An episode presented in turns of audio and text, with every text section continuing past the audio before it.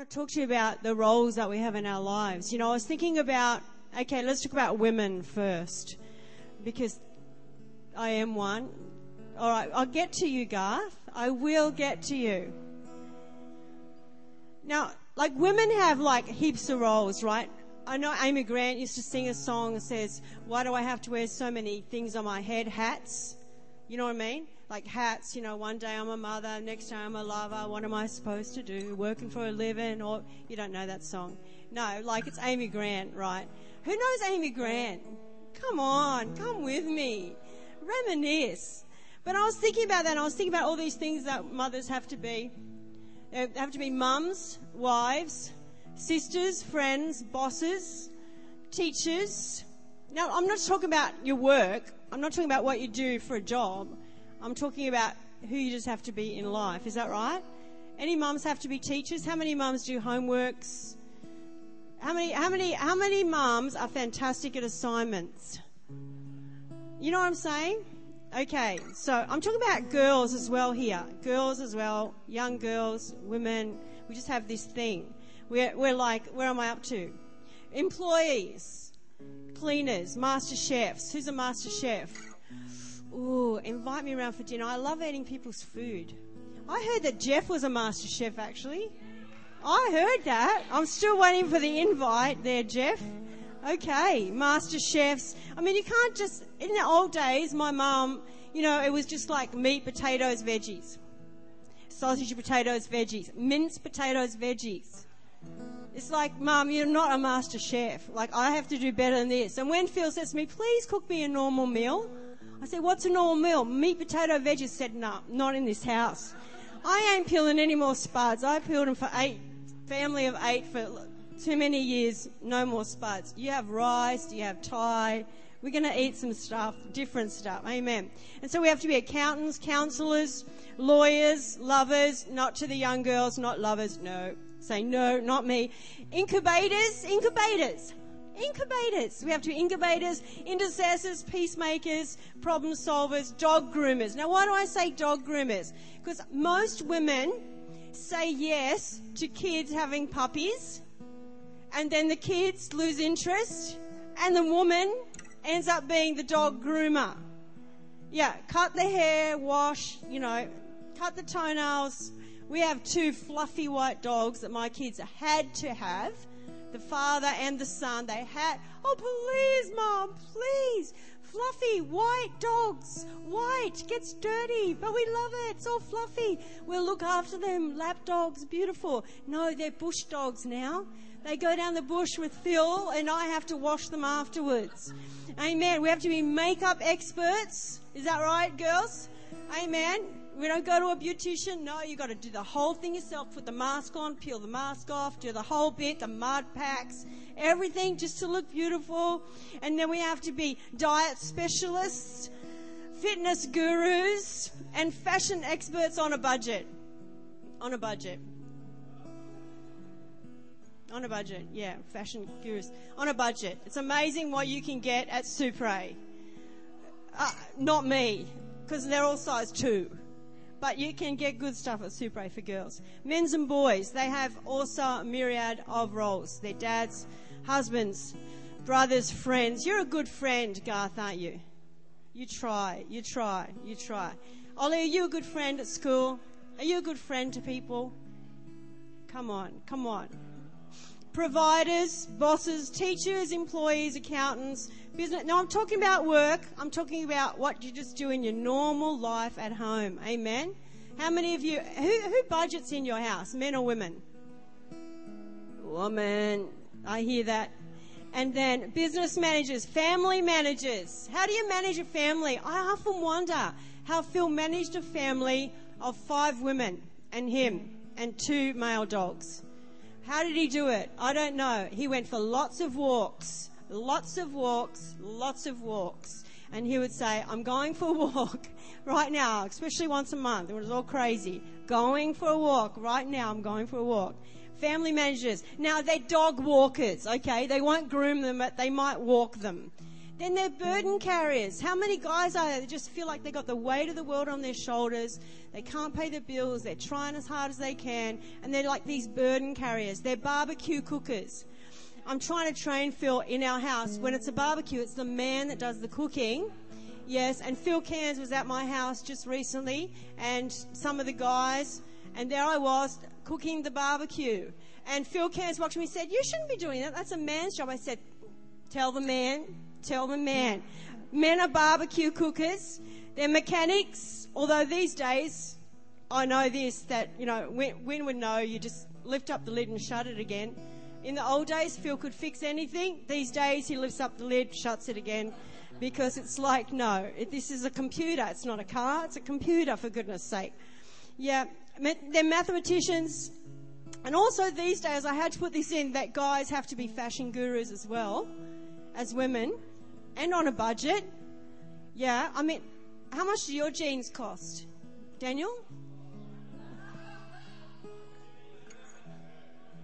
Yeah, yeah. Oh, I can't pay tithes this week. My jeans cost 300 bucks. Sorry, Pastor Julie. Oh, fashion. No, not like that. Daniel would never do that. And then, and also, I have noticed that these days that guys have to be hairdressers. I mean, I see these fringes. I see them. I see, and I think hours with a hair straightener doing the fringe and the hairspray, and then this thing up here, this bit up here, and this thing here. And then guys with these tight, skinny jeans with their like little undies hanging out, and then they just seem to walk around the shopping centre like women, parading and being careful that the wind doesn't blow my hair. It's like, that's a lot of roles, that's a lot of roles, that's a lot of roles. And then, at this time of the year, we have to add to all our roles. We add, okay, I'll be Santa. I'll be Santa. Who's Santa? Who's Santa in your house? You?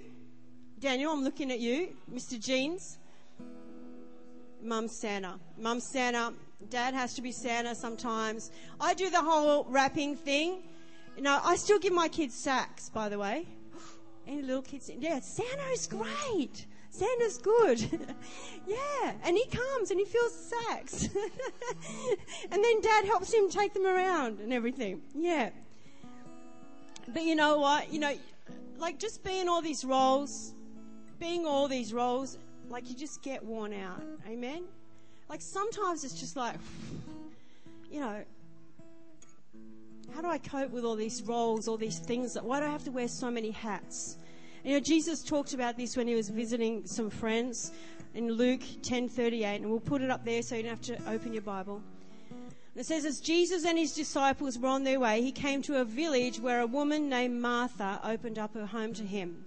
She had a sister called Mary who sat at the Lord's feet listening to what he said. But Martha was distracted by all the preparations that had to be made.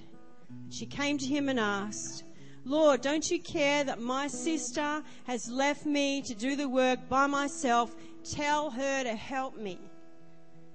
Jesus said, Martha, Martha, the Lord answered, You are worried and upset about many things, but only one thing is needed. Mary has chosen what is better, and it will not be taken from her. See, Mary had learned a secret. She learned a secret.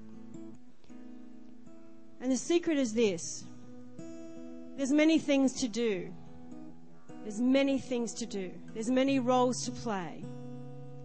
But let me ask you this when is the last time that you just became a son or a daughter?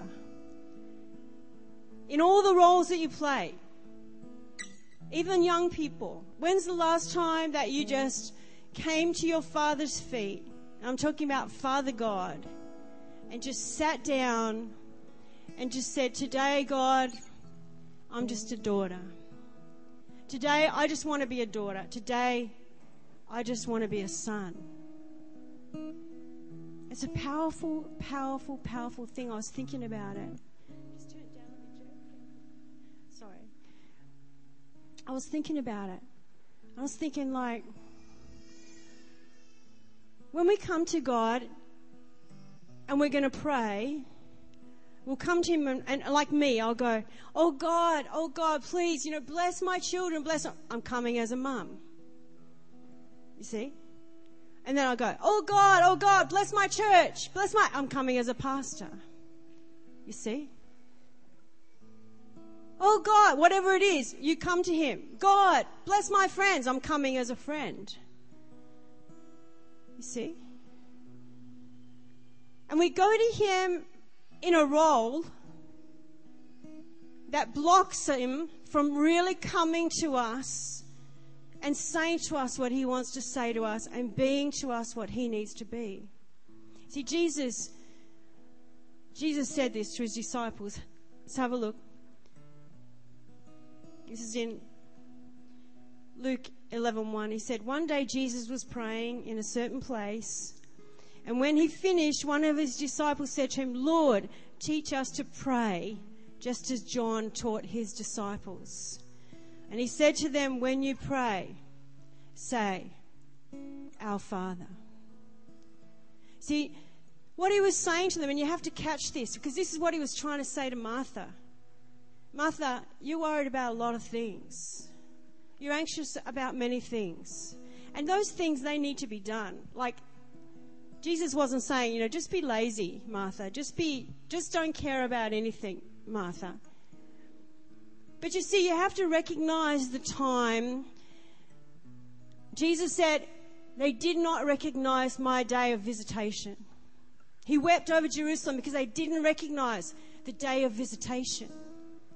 You see, and there's a time when Father God, He just comes to you and He just wants to be Father for a minute. He just wants to be Father. And so Jesus was teaching us, as Mary had learned, when Jesus came into her house, she saw more worth in Jesus than doing. She decided not to be a human doing, but she chose to be a human being. And when Jesus came into her house, she thought, this is such a privilege that Jesus is in my house. And I'm just going to sit right here at his feet and I'm just going to soak up everything I can get for him while he is here. You know, the scriptures say, call upon him while he is near. There are times when Father just wants you to be a son or a daughter and just sit by his feet.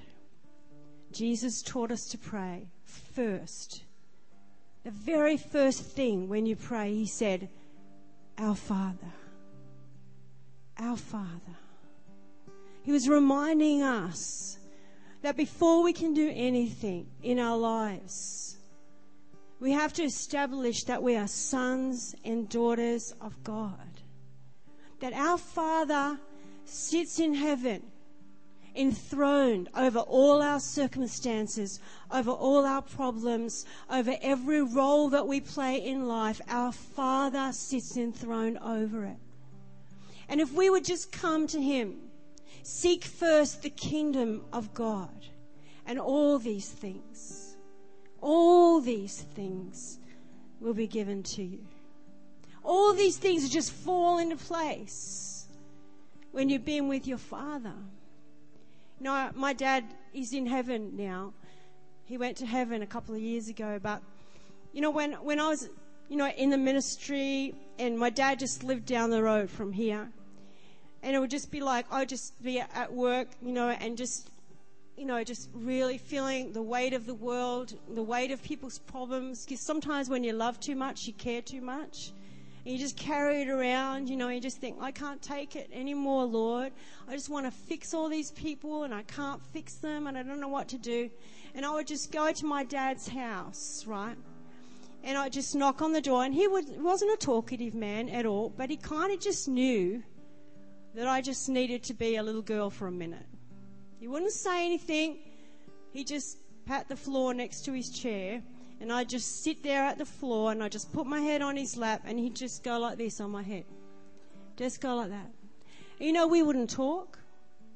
We wouldn't say a word. But right at that moment, I could switch roles from being a pastor and a mother and all these things that, you know, are just so hard. I could just put my lap on my, my head on my daddy's lap and just be a child, just be a daughter for that minute. And you know what it's like when you're a daughter or a son? When you go to your father? I mean, I'm talking about when you go like little children, right? Because the Bible says, unless you come to him like little children, you will not see the kingdom of God. Now you imagine like, you know, a little guy coming up to his dad and just sitting down at dad's feet, not feeling like he has to say anything, but there's bullies outside that are waiting to beat him up on the way to school. But if he sits by dad's feet here, he's, it's okay. It's all right here. I'm okay here. Or, or a little girl just going and sitting by dad's feet.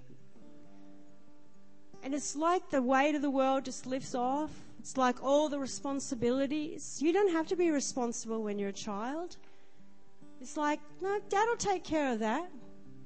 My dad used to say to me, I'm driving. I'm driving this car. Sit in the back seat when I tried to boss him around at home. You know, I'm driving this car, sit in the back seat. And sometimes we want to sit in the front seat and drive the car, and God's saying, just get in the back seat. Just let me be a father to you. Sons and daughters of the Most High God. In Matthew, it says this 625. Therefore, I tell you, do not worry about your life, what you'll eat or drink, or about your body, or what you will wear. Is life not more important than food and the body more important than clothes? Look at the birds of the air. They do not sow or reap or store away in barns, and yet your heavenly Father feeds them. Are you not much more valuable than they are? Who are you by worrying can add a single hour to his life? And why do you worry about clothes? See how the lilies of the field, they do not labor or spin, yet I tell you that even Solomon, all his splendor, was not dressed like one of these. If that is how God clothes the grass of the field, which is here today and tomorrow is thrown into the fire, will he not much more clothe you, O you of little faith? So do not worry, saying, What will we eat? What shall we drink? What shall we wear? For the pagans run after all these things. Your heavenly Father, your heavenly Father knows that you need them. But seek first his kingdom and his righteousness, and all these things will be given to you as well. 2 Corinthians 6:18 says this. And this is God speaking to his kids. I will be a father to you and you will be my sons and daughters. And he was talking about a day when his son would shed his blood so that we could come back into relationship with him. And then he's foretelling a day when we will be with him forever in heaven. And he can actually grab us like children and pull us close to himself, and nothing will by any means ever hurt us again and we'll never cry again. But while we're here on this earth, our Father is in heaven and He's waiting. He's just waiting. He's just waiting for you to just switch roles, to just let go of everything else that you're supposed to be and try to be and want to be and have to be.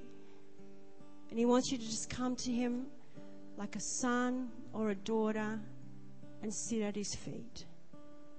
Jesus said, Martha, Mary has chosen the better way, and it will not be taken from her.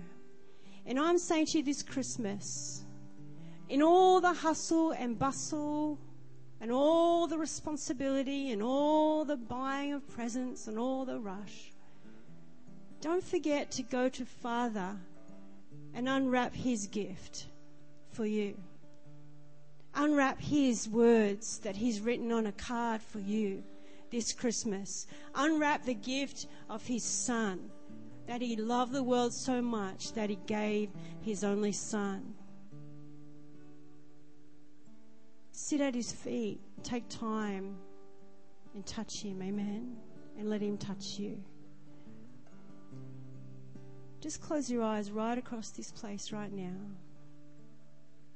And I'm just going to ask the Father to come right now. I'm going to sing a song over you right now.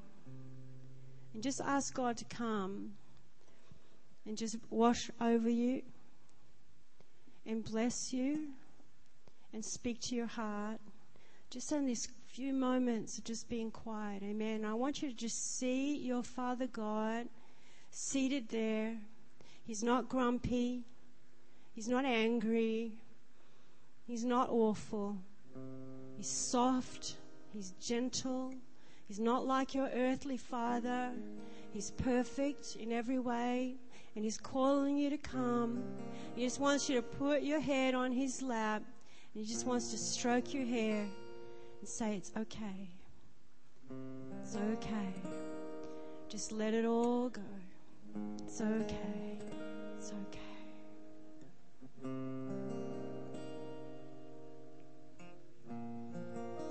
It's okay.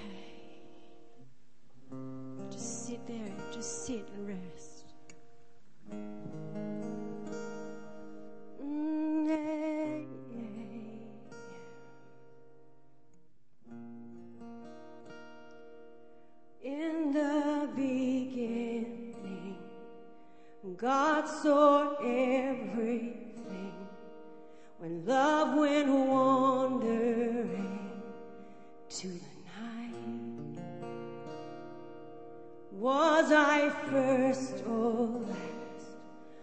Was I second best?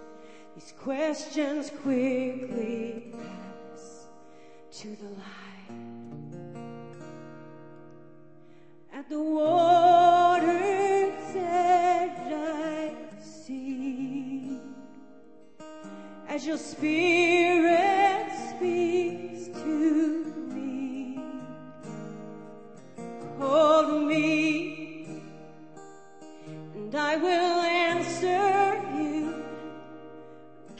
peace. Peace you have not known, call me, and I will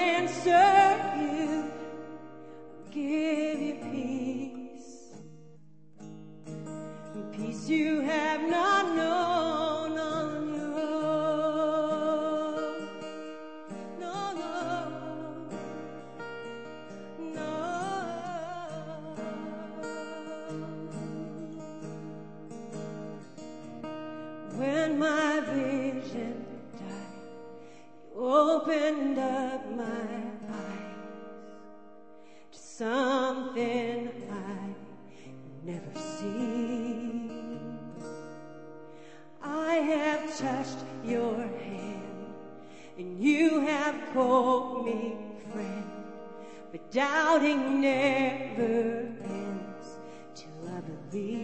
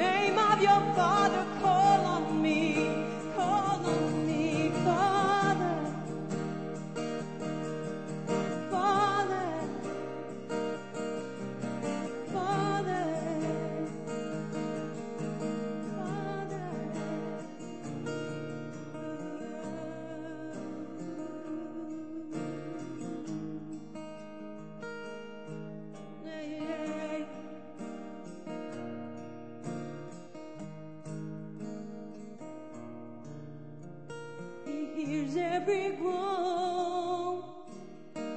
He hears every groan. He hears every groan.